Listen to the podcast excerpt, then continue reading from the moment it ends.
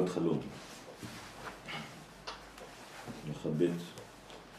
אמרנו שהטבת חלום, החכמים עשו את זה בלשון תרגום, בגלל שהמדרגה של הנפילה לקליפת נוגה, משם בעצם יונקות המדרגות החיצוניות מהקדושה. כי קליפת נוגה היא חציה טוב, חציה רע, ולכן זה בעצם החיות שיש בשאר העולם. הקדוש ברוך הוא לא רוצה שהעולם יחרב, לכן הוא נותן לו בכל זאת יניקה כלשהי, אבל היניקה הזאת כן צריכה להיות מדודה, ולכן זה נמצא בקליפת נוגה. כשהאדם בעצם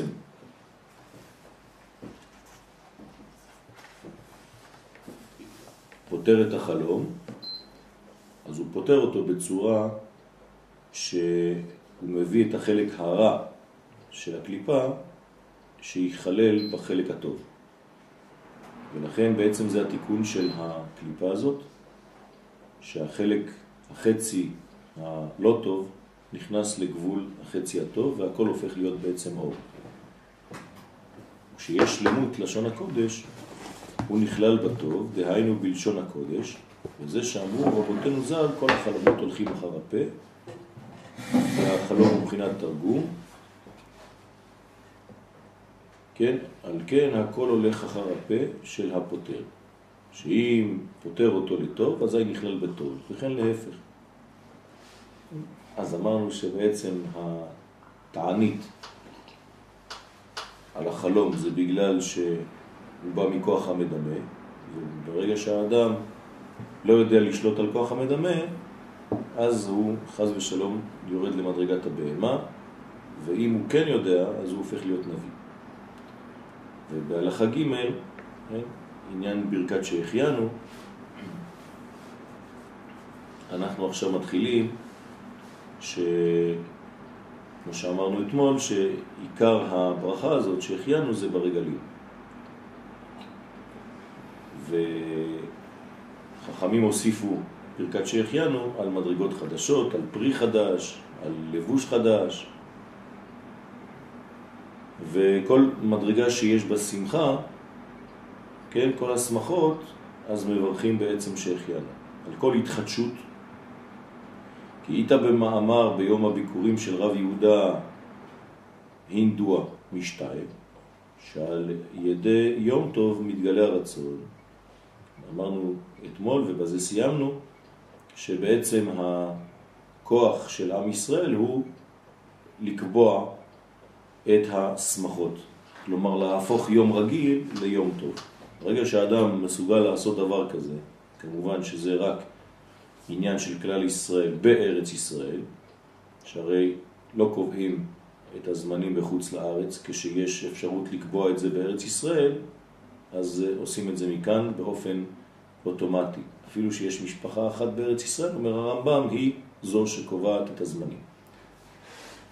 ולכן הרצון, הבחינה העליונה מאוד שנקראת כתר, הופכת את המדרגה של הטבע, כן, למדרגה של למעלה מן הטבע. זאת אומרת, מכניסים אלוהות ביום חול. זה בעצם הפיכת יום חול ליום טוב. זה בחינת ברכת שהחיינו שמברכים ביום טוב אחר הקידוש. אחר שמקדשים את היום, כן, מקדשים את היום טוב, מבחינת מקרא קודש, זכר ליציאת מצרים שאומרים בקידוש. ברגע שעושים את הקידוש הזה ומקדשים, כמו שאיש מקדש אישה, ככה אנחנו מקדשים את הזמן. הזמן מבחינתנו הוא כמו אישה, וכמו שהאישה מגלה רצון בעלה, כן, עושה רצון בעלה, ככה הזמן אמור לעשות את רצוננו, ולא אנחנו עושים את רצונו של הזמן. ולכן תמיד זה זכר ליציאת מצרים, זאת אומרת זכר ליציאה הראשונה, זכר להפיכת המצב הגלותי למצב גאולי. וברגע שיצאנו ממצרים, אז ההפיכה הזאת, השינוי הזה, הוא בעצם שינוי שמראה כמה אנחנו מסוגלים לקדש את הזמן. כאן המקרא הקודש הוא על ידי זכר ליציאת מצרים, כן, לא לשכוח שזאת המפתח, זאת נקודת המפנה, שאז עשה אימנו אותות נוראות. יציאת מצרים היא שינוי מירידת העולמות לעלייתם חזרה לגילוי הבור. ולזיכרון אותן האותות שעשה אימנו, אז ביציאת מצרים אנו עושים הימים טובים, ועל ידי זה הם בחינת מקרא קודש. מקרא קודש מלשון שאנחנו בעצם קוראים לקודש, מזמינים אותו. אנחנו קובעים את החודש, גונבים יום רגיל והופכים אותו למעלה עליונה. זאת אומרת שיש ביכולתנו להפוך את החול לקודש. הכל עניין של גישה, הכל עניין של קביעה, איך אני מסתכל על הזמנים. עד שלעתיד לבוא כתוב שיום כולו שבת. כן? כל הימים יהיו עולם שכולו שבת ומנוחה לחיי עולמים. דהיינו שהם קוראים ומגלים את הרצון, למרות ששבת הוא לא קביעה על ידי האדם, אלא הוא קביעה וקיימה על ידי קודשא בריך הוא. אנחנו לא קובעים את השבת. בכל זאת, לעתיד לבוא, כן, כל המדרגות תהיינה בדמותו של השבת. שהרי גם יום טוב נקרא שבת במובן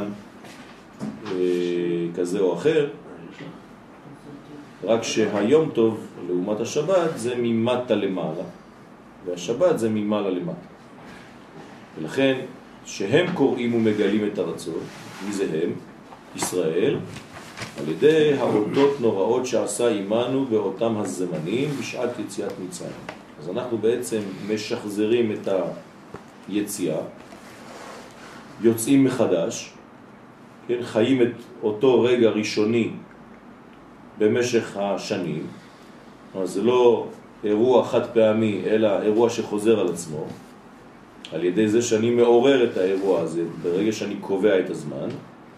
עיין היטב במאמר הנ"ל ותבין היטב הדברים היטב. על כן, ביום טוב... זה בכלל לא פשוט. מוזר, אתה אומר דבר... הוא אומר פה דבר ענק ביותר. נכון. נכון. זה... אני מתרגש כולי, איך אפשר... יש פה דבר ממש גדול. נכון. זה דבר ענק מאוד. ומי שרואה את זה באמת, זה השכרנו שיכול להיות בשבילו. נכון. ברגע שאדם יודע לשחזר את המעלה הזאת, זאת אומרת לצאת כל רגע מחדש מאותו מימד חונק, מחניק, שנקרא מצרים, אז בעצם הופך את היום הרגיל, ואפילו את היום העגום, כן, לשמחת עולם. ועל כן ביום טוב אחר הקידוש אנו מברכים שהחיינו וקיימנו והגיענו לזמן הזה. אז הברכה הזאת היא קודם כל חיים, אחרי זה זה קיום, ואחרי זה זה הגעה לזמן המחודש. כן, מי שלא חי לא יכול לקיים, ומי שלא מקיים לא יכול לקבוע ולהגיע לאותו זמן. אז לכן יש הדרגתיות בברכה, קודם כל שהחיינו, אחרי זה שקיימנו, ואחרי זה שהגיענו. לאן? לאותו זמן שהתחיל יום אחד להתגלות בעולם, למרות שהוא היה קיים כבר במימד הקוסמי, אבל יום אחד הוא התגלה, ומאותו יום, כן, קל לנו יותר לקבוע את היום, כן, לפי בית דין. כי הברכה זו שייכה שפיר ליום טוב, שהוא התגלות הרצון. אז כשאנחנו מברכים שהחיינו, הרב כאן נותן את הכוונה המרכזית, העיקרית. כל פעם שאתה מברך שהחיינו, אתה בעצם גורם להתגלות המדרגה העליונה שנקראת הרצון, כלומר ספירת הכתר. מה הקשר בין הברכה הזאת למדרגת הרצון? למה על ידי ברכת שהחיינו, כן, אנחנו גורמים להתגלות הרצון? מה אתם אומרים? חיות. צריכים חיות. נכון, כי עיקר הנקודה של החיים, נקודת ההתחלה, מתחילה בנקודת הרצון. אם אתה מוציא בן האדם מעבדות כזאת גדולה, ממוטט שערי תורה, כמו שאמרנו אתמול, אם אתה מוציא אותו ואתה מזכיר לו, שבתחושה הפנימית שלו, שזה ממש אותו יום, אז מה זה הרצון? למה דווקא הרצון? הוא פורח עכשיו, מן הסתם הוא צריך להיות ספור. אז שתקרא לזה פריחה, למה רצון? רצון זה נשמה. רצון זה נשמה, ונשמה היא... אל תברחו. חושית. רצון, קודם כל רצון. כשאדם רוצה, הוא חי. אדם שלא רוצה... חולם. הוא לא חי. כלומר, אדם שאיבד את רצונותיו, זה אדם שמת. כלומר, הדבר המחיה את האדם הבסיסי ביותר, זה שהוא עדיין רוצה. הרב קוק מספר סיפור על אותה ילדה קטנה, שחלתה במחלה קשה, והמחלה הזאת המשיכה, עד שיום אחד הילדה הזאת קמה בבוקר וביקשה מאמא של הבובה. ברגע שהיא ביקשה מאמא של הבובה, כן, אז הרב קובע שזה זמן ההחלמה האמיתי. למה? כי פתאום היא רוצה משהו. היא לא רוצה משהו בסיסי כמו אוכל ומים, כי זה עדיין בעניין של חולה. היא כבר רוצה בובה, זאת אומרת היא הלכה יותר רחוק. היא רוצה דבר שהוא לכאורה לא כל כך חשוב.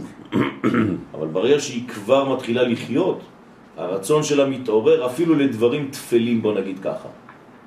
אבל הרב לא רואה את זה כדבר תפל, להפוך. הוא רואה בעצם שהילדה כבר התקדמה שלב אחד נוסף קדימה. היא לא רוצה סתם לשתות ולאכול, היא כבר רוצה בובה, שזה דבר משני. ברגע שאתה רוצה בחיים שלך, אתה חי. ברגע שהפסקת לרצות, חז ושלום, המצב מאוד מאוד בעייתי. ולכן, ביום טוב יש התגלות הרצון, דווקא. כלומר, בפשט של הדברים, אתה רוצה, אתה ממשיך לרצות, אתה מחדש את הרצונות שלך. ועל ידי זה נעשה שמחת יום טוב, כמו שכתוב שם. וזה שהחיינו, כן, שהחיינו הזה, זה בעצם גילוי הרצון בשני. כל פעם שהרצון מתחדש, אז אנחנו בעצם מברכים שהחיינו. כי עיקר החיות הוא רק על ידי התגלות הרצון. אז הרב קובע, הנה מילת המפתח, משפט המפתח, עיקר החיות על ידי התגלות הרצון. כלומר, אתה יכול לראות כמה אדם חי לפי הכמות של הרצונות שלו, כמה הוא רוצה. אני אומר בכוונה תחילה, כן, בהגזמה, שככל שאדם רוצה יותר, הוא חי יותר. אז אל תשברו את הרצון הזה לקבל. אצל ילד למשל, בריא, הוא רוצה את כל העולם. אם הוא היה יכול לאכול את כל העולם, להפנים את כל העולם, כל העולם שלו, ככה הוא בריא יותר. ולכן הביטוי של ילד קטן בריא, זה לא חשוב איפה הוא נמצא, הוא לוקח הכל. כן, גם אם הוא נמצא אצל אדם אחר ולא בביתו, הוא רואה משחק, זה שלו. הוא לא יגיד זה של השכן, אני עכשיו בבית זר, זה לא שלי, אני רק יכול להסתכל, הנרות הללו קודש הם ואין לנו רשות להשתמש בהם. אין דבר כזה אצל הילד. הביטוי זה הכל שלי. האם צריך לשבור את זה? לא, חס ושלום. אם אתה שובר את זה, אתה שובר לו את מנגנון הרצון, כלומר את מנגנון החיים. הוא לא ירצה יותר. ולכן אסור לגרום לאדם שלא לרצות. הבסיס של האדם הבריא זה כשהוא חופשי, הוא בעל חירות. ואדם שהוא בעל חירות רוצה כמה שיותר. ולכן הרצון לקבל, כן? למרות שאנחנו תמיד אומרים שהרצון לקבל צריך להפוך אותו לרצון להשפיע, אבל צריך רצון לקבל. אתה לא יכול להרוס את רצון לקבל שלך. ולכן היהודי יש לו את הרצונות הגדולים ביותר. בסדר? והישראלי עוד יותר. מה? האחרים לא רוצים לקבל? לא באותה מדרגה. כלומר, יהודי רוצה תמיד יותר. היהודי יש לו מנגנון פנימי שמניע אותו, שתמיד הוא רוצה להגיע למקום עוד יותר. ולכן אתם רואים, אנחנו נפגשים עם יהודים בעולם כולו, שיש להם את ההתעלות הזאת, בגלל שהם רוצים כל הזמן. הם לא מסתפקים במה שיש להם היום, הם רוצים עוד ועוד ועוד, כי הרצון שלהם בריא. אחרי זה מה עושים עם זה, זה כבר בעיה אחרת. אני כאן מדבר על הבסיס. הבסיס הוא לשמור כמתמון את הנקודה הזאת של הרצון. הרצון זה דבר עליון ביותר. כי ברגע שאתה רצון, אומר הזוהר הקדוש, אתה צינור. כלומר, אתה הופך את המילה רצון למילה צינור. ככל שאתה רוצה יותר, אתה צינור יותר. צינור להעברת השפע. ולכן אצל אנשים שהפוטנציאל שלהם גדול, לפעמים הם מתגלים כרשעים בתחילת דרכם, אבל אם הם הופכים את הדבר הזה למדרגה של חיוביות, אז הם הופכים להיות האנשים הגדולים ביותר. שאול ציטט את משה רבנו, למשל, כן? אומרים חז"ל בדרשים שמשה רבנו שלחו, כן, ציירים, אומנים, כדי לצייר את קלסתר פניו של משה רבנו. אנשים מעמים אחרים, כדי לראות מי זה הבן אדם הזה. מי עשה את זה? מי ביקש זאת? בלעם. בלעם ביקש מהאומנים שלו ללכת, להיכנס לתוך מחנה ישראל, לראות את המשה הזה ולצייר אותו. להביא לו, כן, כן, רובוט פורטרט. כן, הלכו, התחילו לצייר את משה רבנו, אומנים, כן, כשמשה רבנו היה מעביר שיעור, היה נותן הרצאה, היה מסביר דברים, כן, משה נמצא במחנה, אפשר לראות את משה. ציירו אותו, הביאו את הציור לבלעם, הוא אומר, זה משה, זה רשע. זה האדם הרשע ביותר שראיתי, לפי קלסתר פניו, יש לו את כל המדרגות של הרשע. ויש לו איזה נבואה, יש לו, הוא נביא. והוא אמר אמת. זאת אומרת שמשה רבנו בעצם, אין צדיק או רשע, אלא פוטנציאל חזק מאוד. ואתה קובע את הפלוס או את המינוס. משה עם הפוטנציאל האלוהי העצום שהיה לו, אם הוא היה רשע, חס ושלום, היה מחריב את העולם. כל הפסל הוא לא פסל, הוא ראה את מה שפסול אצלו אצל משה. נכון, בסדר. אבל בכל זאת יש אמת. בדבר הזה, הוא ראה את הפוטנציאל. עכשיו, משה רבנו הפך את כל זה למדרגה של חיים, למדרגה חיובית. לכן זאת המעלה של משה, שידע להפוך את הרצון שלו לצינור. אמרת שהאדם הרוצה זה האדם החי.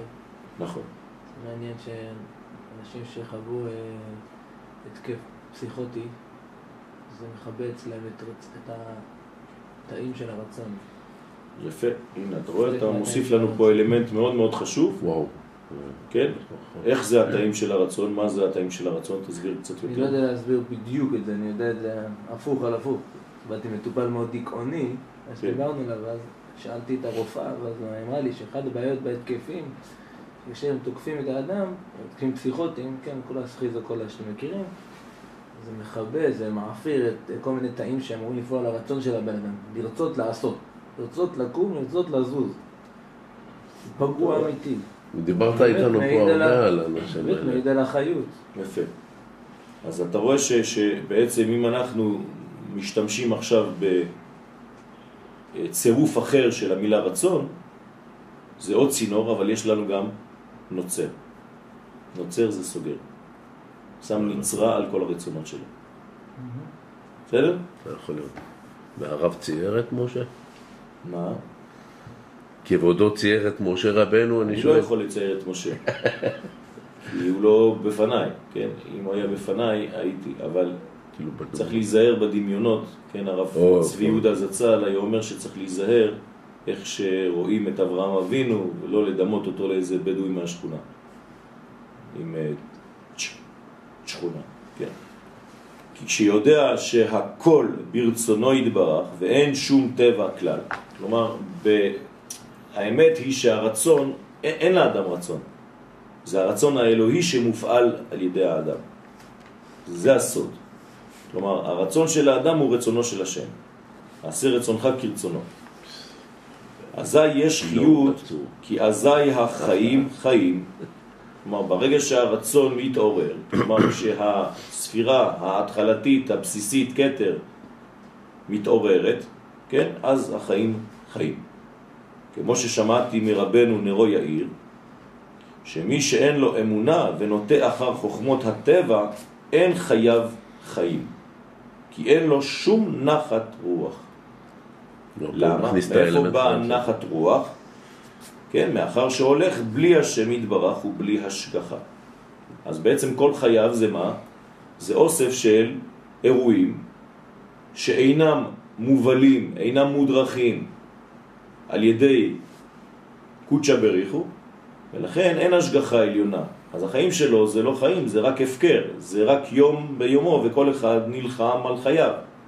אם אתה לא מאמין שיש בעל הבירה, אם אתה לא מאמין שיש מדריך, שיש מוביל, שיש מכוון את ההיסטוריה, כן, אז חז ושלום אתה נופל למדרגה של ייאוש.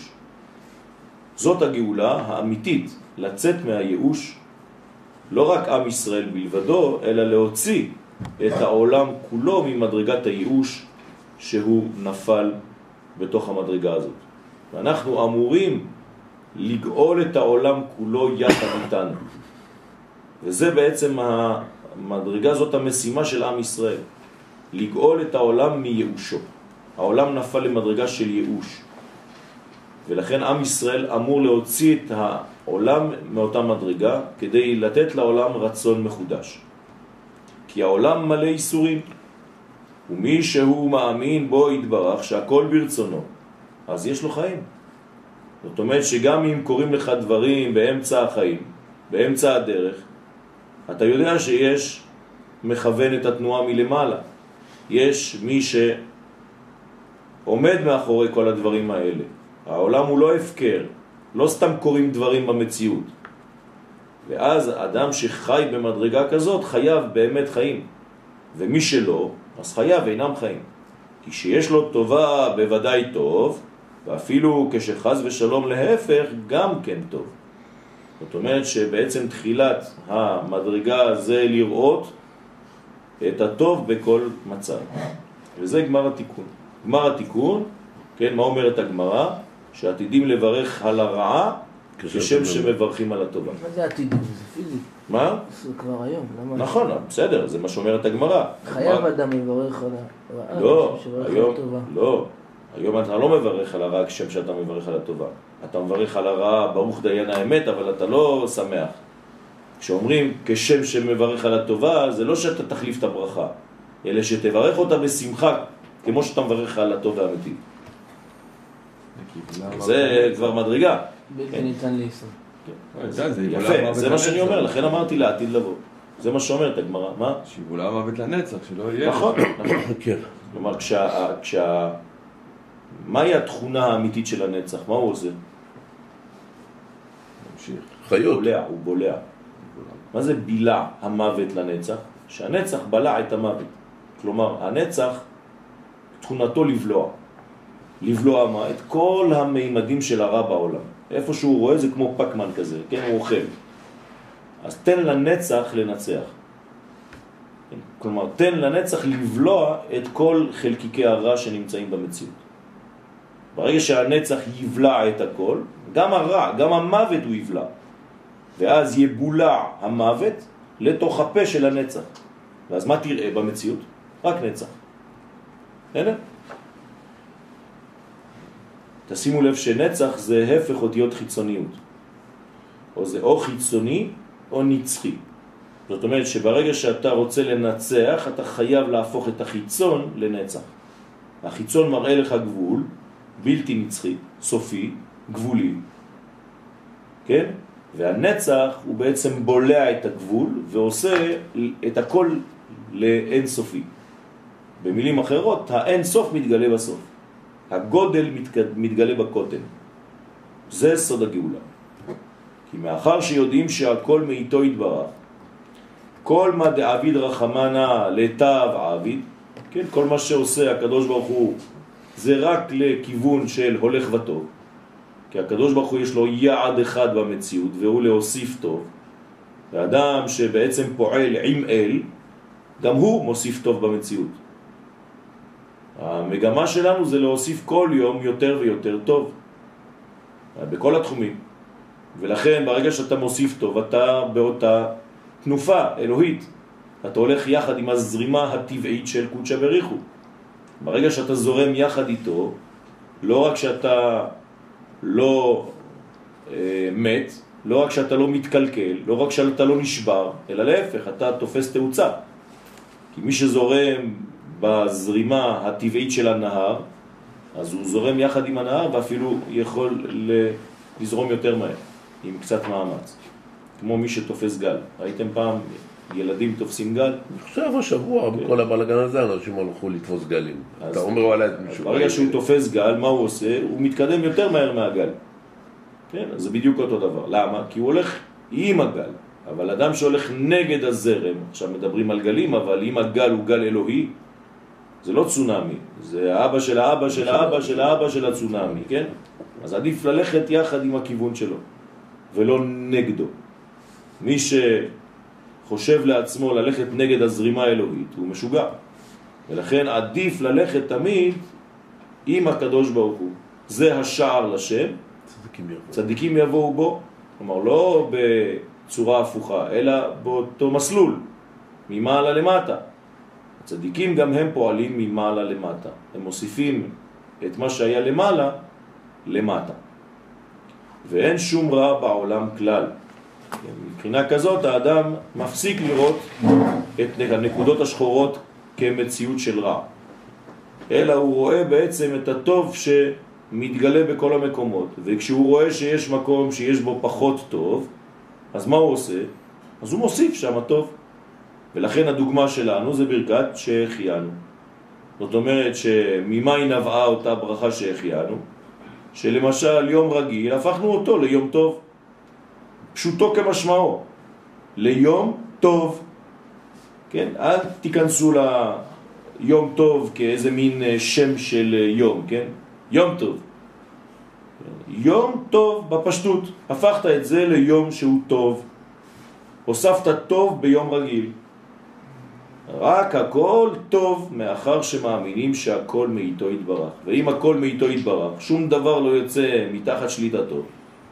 כי ברגע שאתה חס ושלום דואג על משהו, זה כאילו שאתה באותו רגע הפסדת את האמונה הזאת שהקדוש ברוך הוא מנהיג את הכל ושהכל ממנו, נכון? ברגע שהאדם כועס על משהו, דואג על משהו, מתחיל להשתולל, זה אומר שבאותו רגע הוא איבד את האמונה שמישהו שולט על המצב. אז אני לא אומר שצריך להיות פסיבי ולא לעשות כלום ולהגיד כן, זה הרצון שלו. אני צריך לעשות כל מה שביכולתי כבן אדם כדי להוסיף את הטוב הזה בעולם. כלומר, לפעול, להיות אקטיבי. אין לי יכולת אבל לעשות כל הימים ימים טובים. נכון, בינתיים, לעתיד לבוא, כן. מה לעתיד לבוא? כתוב, יום שכולו שבת ומנוחה לחיי העולמים. כל הימים יהפכו להיות כמו שבת. זאת אומרת שהמדרגה לא רק יום טוב, יום שבת. שבת היא לא יום טוב. מה? שבת זה לא יום טוב. יפה, זה עוד יותר גבוה. זאת אומרת שאם אתה שאלת על יום טוב, אני הוספתי לך עוד יותר. אתה שאלת 5, אני נתתי לך 10. לא רק שנהפוך את העולם ליום טוב, נהפוך אותו לשבת. הקדוש ברוך הוא יהפוך את המציאות לשבתית. אתה לא יכול יותר מזה. אז אם זה הופך לשבת, כמובן ששבת כולל יום טוב בפנים. לכן, הכל, כן? ותולה, אדם שתולה הכל בחיוב הטבע, כלומר זה המנגנון הטבעי, מה אתה רוצה שאני אעשה? הטבע הוא כזה. וכאילו הכל מתנהג על פי טבע, חז ושלום, כן? מה זה הטבע? הטבע זה אכזרי. מה אכפת לעץ כן, שהציפור היא כחולה, ומה אכפת לציפור שהים הוא כחול, ומה אכפת לים שהמים זה, וכל אחד לא אכפת לו מהשני. הטבע לא עושה חשבונות. האדם שמחליק על קליפת בננה, שובר את היד. הטבע לא אומר לו, טוב, אני עושה לך הנחה. כן? אז אדם שהולך וחייב רק לפי הטבע, אז האדם שבעצם סגור, הוא עשוי. כן? באיזה גיל היה אברהם אבינו, יצחק, כשהוא הביא את עשיו? 60. כשעשיו נולד, בן כמה היה אברהם? יצחק, אבא שלו. 60. לא. נתתי לכם כבר את התשובה. הטבע. 86. כלומר, זה הסוד. אברהם בן 86. זאת אומרת, סליחה, אברהם. יצחק בן 86. בגיל 37, כדי בגיל 40 הוא התחתן. זה יצחק. כן. מה לא יצחק? נכון. נו, בגיל 40 התחתן, 10 שנים חיכה לה כי הייתה קטנה, ועוד 10 שנים מתפלל עליה, 20 שנה, בגיל 60. לא, 86. תבדוק ותפרד. נכון? ברגע שהוא מופיע במציאות, הוא בעצם קשור לטבעיות. זאת אומרת שכל כולו הוא עשוי. לכן קוראים לו עשיו. אין מה לעשות יותר, זה הטבע. בטבע אין שינוי, אי אפשר לשנות. אלא אם כן יש לך מעלה נוספת על הטבע, והיא המדרגה האלוהית שאתה בעצם מכניס בה. אז אתה מחזיק את הטבע. נכון. אין, אני מדבר על ישמעאל, אז אתה צודק, זה אברהם. אברהם 86. בגלל זה אני אומר אברהם, חוזר אברהם, הטבע שלי כבר השתנה. והשכל שלי מביא אותי כל הזמן ליצחק. נכון, אברהם. אכילה. אז אברהם 86, כן. וכאילו הכל מתנהג על פי הטבע. רגע, אתה עושה סדר. זה ישמעאל. ישמעאל, אותו דבר. כלומר, ישמעאל, הוא נולד כשאברהם אבינו בן 86. זאת אומרת שהוא בעצם האדם הטבעי. אי אפשר להתקדם, הוא תקוע במציאות. כמו אחר כך עשיו, אותו דבר, זה ההמשכיות. אחרי זה הם מחותנים גם. טבע מתחתן עם טבע. עם ישראל הוא למעלה, הוא צף. ולכן הוא נולד כשאברהם הוא שלם. זה 100. זה הסוד הגדול. הוא לא יכול להיוולד כשהאבא הוא טבעי. הוא נולד ממדרגה שלמה. ולכן, אם האדם חי ומתנהג על פי טבע, חז ושלום, אז אין חייו חיים כלל. כי תכף כשבא עליו איזה דבר שלא כרצונו, מה קורה לו? הוא מתחיל להשתולל, נכון? הוא מתחיל להתעצבן, זה אדם כעסן, כל דבר קטן. כן, הוא לא שולט בכלל על ההתנהגות שלו. תכף אין לו חיים. כן, מאבד את חייו, כי אדם שהוא במדרגה כזאת, הוא בעצם מאבד את חייו. זה אדם שנראה חי, אבל הוא מת. כי חייו אינם חיים כלל. הוא לא אומר קצת. כלל. כי אין לו במה לנחם עצמו. שום דבר לא יכול להרגיע אותו. הוא אף פעם לא מתנחם. אתה לא יכול להרגיע בן אדם כזה, וגם לא צריך לנסות. כי אתה רק מוסיף שמן על המדורה. אז עם אנשים כאלה עדיף לשתוק. וגם כל הטובות של העולם הזה אינם כלום. כלומר, תביא לו 1000 דוגמאות, אף פעם זה לא יספק אותו, כי הוא במדרגה כל כך פסימית על החיים, שבעצם אין כאן מי ששולט. אין מי שמכוון את התנועה. וכשאין מאמין בתכלית הטוב, כל זה בגלל שהוא לא מאמין בתכלית הטוב. כלומר, הוא לא מאמין שהקדוש ברוך הוא ברא עולם כדי להיטיב. הוא אומר שהעולם הזה דפוק, שמי שברא אותו דפק אותנו, ואנחנו כולנו בתוך איזה מנגנון כזה, אין לנו שום כלום בעולם הזה, אין לנו שום בחירה חופשית, הכל משחק, הכל סתם. אדם כזה, זה אדם, חז ושלום, חולה מאוד. כן? שלא מאמין בכלל בתכלית הטוב. אוי ואבוי. אמרנו שזאת המדרגה הקשה ביותר, יותר ממ"ט שערי טומאה. מדרגת הייאוש, מדרגת הדיכאון הטוטלי. אבל כשמאמין בו יתברך, שהכל ברצונו יתברך, כן, שהקדוש ברוך הוא רק מנסה אותך כל פעם כדי לנסות אותך, להעלות אותך, מלשון נס, דגל, אפילו כשעובר עליו מה שעובר חס ושלום, הוא מנחם עצמו. תשימו לב מה כתוב, הוא מנחם עצמו, לא שמנחמים אותו. יש לו מנגנון פנימי בריא שהוא מסוגל לנחם את עצמו. למה? כי הוא מאמין שיש מי שעומד מאחורי כל זה, והתכלית היא רק לטוב, היא לא כדי לתקוע אותך. ולכן מנחם עצמו, שאף על פי כן יהיה הכל לטובה. כי השם יתברך ירחם עליו וייטיב אחריתו כנען. ניגש אליי אבא לפני 4 חודשים כדי להודיע לי שהבן שלו מתגרש. כן? אז אמרתי לו ברוך השם. הוא מסתכל עליי ככה, הוא בא בבכי והכל. אומר לי, למה אתה אומר לי את זה?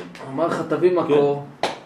אז אמרתי לו, בגלל שהגירושים האלה זה רק לטובתו של הבן שלך.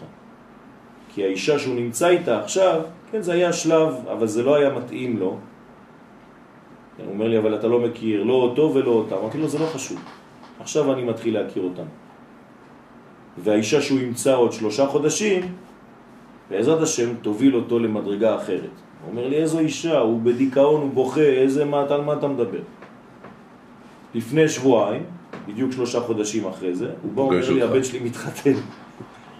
אתה לא ברוך השם. כן? אמרתי לו ברוך השם. אתה לא מכיר לא אותו ולא אותה, דרך אתה יודע, עוד 9 חודשים ואין להם ילד. כן. אז אמרתי לו, אתה רואה? הוא אומר לי, אבל איך ידעת? אמרתי לו, לא ידעתי. פשוט ידעתי שמה שהקדוש ברוך הוא עושה זה לטובה, והתפללתי שהבן שלך ימצא אישה מקסימום עוד 3 חודשים כדי שיעברים מהמחלה הראשונה. דרך אגב, ברוך השם, פרק כ"ו בבראשית, בדקתי את זה אתמול. מי אומר? אליעזר. יפה מאוד. מה הוא אומר? הוא אומר ברוך השם בשם התנות. אני חייב להבין לך את זה. אני השתגעתי. ומי זה השני? מי זה השני? נכון, בדיוק. מי זה השני? לא, אמרת מהתורה, אז אני בדקתי בבראשית. זה בפרק כ"ו. אחר כך זה יתרו. נכון, יתרו. יתרו הוא אומר את זה ממש בפרשת יתרו. ממש, ברוך השם הוא אומר, ברוך י' כבד. רק אתם יודעים למה אנחנו לא מוצאים? כי השם, אנחנו לא יודעים איך לכתוב את זה. הוא אומר את זה ברוך אדון. לא, זהו, זה בדיוק כמו שרצית להגיד לך. הוא כותב את זה באדנות, בגלל זה. איך נמצא? איך נמצא? כי אתה חיפשת השם. חיפשתי גם השם וגם... לא, הוא כותב את זה באדנות. לחפש השם, צ'ופצ'יק. גם השם צ'ופצ'יק וגם השם השם. לא, זהו. ברוך השם שהזכרת לי את הברוך השם. אנחנו אומרים ברוך השם, בגלל שאסור לנו לומר את שם הוויה, אבל יתרו אומר ברוך שם הוויה. נכון, הנה בוא נראה לך, נו, מה הבעיה? כן? כלומר, ברוך השם קיבלנו מיתרו. אליעזר אומר ברוך אדני. נכון. נכון? אבל אני דיברתי על ברוך השם, י' כ' ו' כ', זה יתרו. טוב. טוב, אוקיי. נמצא שעיקר החיים הוא רק... רגע, אבל בן אדם לא יעמול. יעמול, אמרתי, לא להיכנס למלכודת שאם הכל מלמעלה וזה, ואז הוא מרדים את עצמו. עניתי, לפני ששאלת. כן, אבל שמעתי שם, כמו שאמרת עכשיו, לגבי הזוג הזה. כן, אז הוא עמל. אמרתי, לא תחפש, אישה, חדשה. לא, מה לעמול על הבית הקיים? אבל הבית הקיים כבר נחרב, הוא בא אליי כבר ברגע שהוא התגרש, אני לא יכול לעמול על מה שכבר... אם הוא התגרש, זה משהו אחר. זהו, ככה זה קרה. הוא כבר אמר לי שהוא סיים כבר, מה אני אגיד לו? הוא עבר כנראה כבר אצל בית דין, ואצל שלום בית, ואצל כל זה, הוא בא אליי אחרי כל התהליך, הוא לא בא אליי בהתחלה. אם הוא היה בא אליי בהתחלה, הייתי אומר לו תביא את האישה, בוא נראה, נדבר, ננסה. צודק. ולמה דווקא 3 חודשים? אני לא יודע, יצא לי ככה, איפה אני יודע. אם הייתי אומר שבוע, היה עוד מרוויח זמן. שירגע קצת, 3 חודשים זה זמן של לראות שהאישה לא בהיריון, זה לא יודע, משהו כזה. טוב, רק שמאמינים ברצונו יתברך. וזהו שאנו מברכים ביום טוב, שהוא התגלות הרצון. כן, שהחיינו וקיימנו והגיענו לזמן הזה. כי עיקר החיות תלוי רק בזמן הזה, שהוא יום טוב, שהוא התגלות הרצון. באמת, מה זה בזמן הזה? למה הדיוק בסוף? כן, אנחנו חותמים לזמן הזה, כן, והגיענו לזמן הזה. כי הזמן הזה עכשיו, כן, הממשי, הזמן שאני חי בו, מימד הזמן, שאני כבן אדם... תפוס אותו. כן? לא רק תפוס אותו, הפכת אותו ממצב של יום חול, נגיד, יום חול ליום טוב. ראית את הטוב בחול. הפכת את זה ליום שהוא כולו טוב. יום טוב, בפשטות. כמו שאני אומר לך, אל תהיה סתם אדם שמקיים תורה ומצוות. תהיה אדם טוב שמקיים תורה ומצוות. הגמרא בבית צעם ממש... ונהיה טובים. כן. אני אומר, הגמרא בבית צעם ממש... כל המהות של הגמרא הזאת זה ממש איך לראות את היום הזה. במקום יום חול, במקום שבת, במקום כל ההבדלים האלה. נכון, אתה יודע למה? כי זה ביצה שנולדה ביום טוב. נכון. אז ברגע שהביצה נולדה ביום טוב, יש לה מימד טובי. נכון. היא בת טובים. כן? למדתי את הגמרא הזאת, אני אומר לה, למדתי את הגמרא הזאת ועשיתי סיום מסכת על הגמרא הזאת, אבל אני חושב ש... לא, צריך ללמוד אותה בפן אחר, יחד איתך. אתה צריך לעשות לנו חביתות עכשיו. על הכיפק בו, חופשי. הבית שלי תמיד פתוח. תגיד לגוי שאתה לומד מסכת ביצה, הוא יגיד לך אם תגיד, אתם משוגעים. אתם משוגעים. מסכת עוקצים. תגיד לי, נפלתם על הראש? מה זה, מה אתם לומדים? מה זאת התורה הזאת, כן? תגיד לו, אתה לא מבין כלום. כן? אתם לא מבינים כמה קודש יש בגמרות הקדושות האלה. כמה חכמי הגמרה, כן, הכניסו שם סודות עצומים. כל מימד החיים. כן, הכל. כשאנחנו לא מסוגלים כבר להבין, אז אנחנו צריכים מפרשים. בדף יומי, עכשיו אנחנו עוסקים, בדף היומי אנחנו עוסקים במכה בפטיש. עכשיו, מה זה מכה בפטיש? זה כמעט גמר מלאכה, זה לא... גמרת את הכל, מכה בפטיש. וזה מדהים, גמרה מדהימה, מה זה מכה בפטיש? אחד משריך, נכון. שניהם אומרים ברוך השם. גם הוא אומר ברוך שיות כרבקה? ברוך השם. הנה, ברוך השם. אם תעשה עמנו רק אשר נגרנוך וכאשר עשינו ממך רק טוב ונשלחך בשלום, אתה, ברוך השם. אתה. דרך אגב, זה לא... זה הם אומרים, לא הוא. כלומר, אתה תהיה ברוך השם. לא אליעזר. אתה. הוא אמר. זה לא אליעזר, זה... הם אומרים לו. זה המשפחה. כן. ואצל יתרו... תהיה ברוך השם. הוא אומר לתרוא, ברוך השם, אשר יוציא אתכם מיד מצרים. שניהם זה יתקיבו אחרי. יפה. אתם רואים? זה חידוש. אז המשפחה של אליעזר, של רבקה. רבקה. ויתרו. כלומר? גויים. גויים. דווקא גויים לימדו אותנו לומר ברוך השם. בסדר? צריך לדעת את זה, להוקיר. כי על ידי זה יש חיות וחייו חיים, אז אנחנו רוצים לחיות. זה החיים האמיתיים. אז אדם שרוצה, הוא חי. אדם שיפסיק לרצות, כן, יש לו בעיה. זה כמו קין והבל.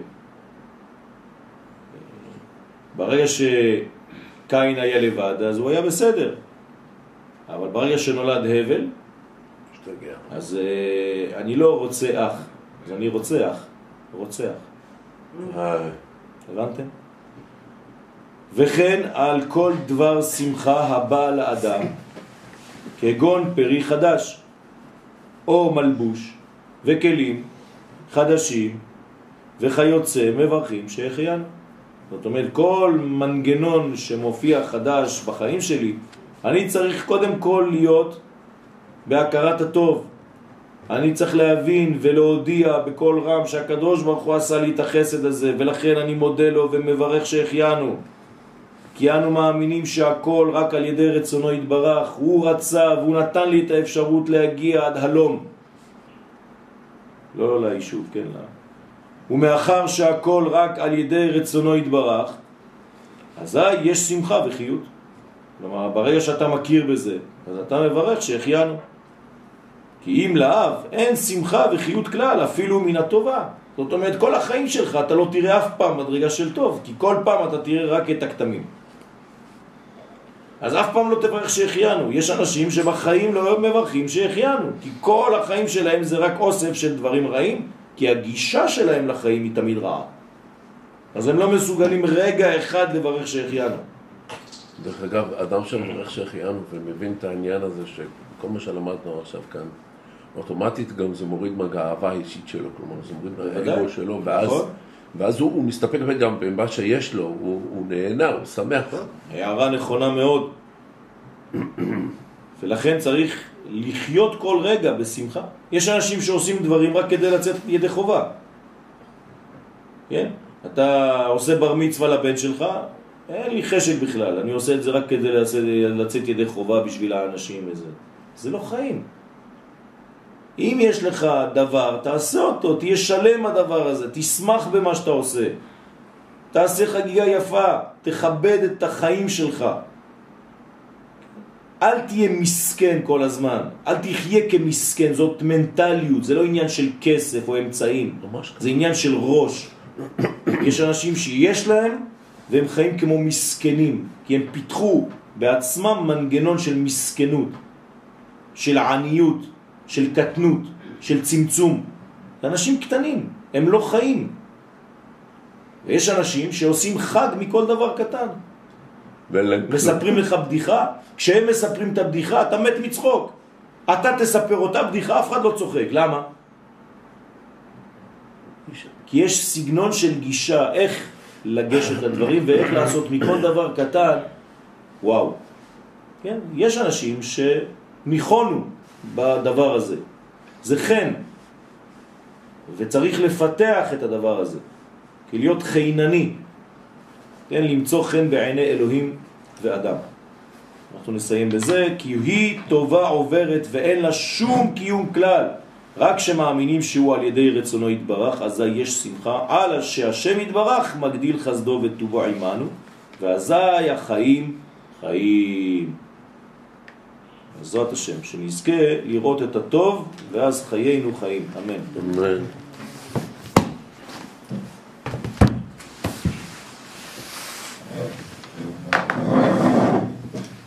מחר בבוקר לא יהיה שיעור, חד פעמי.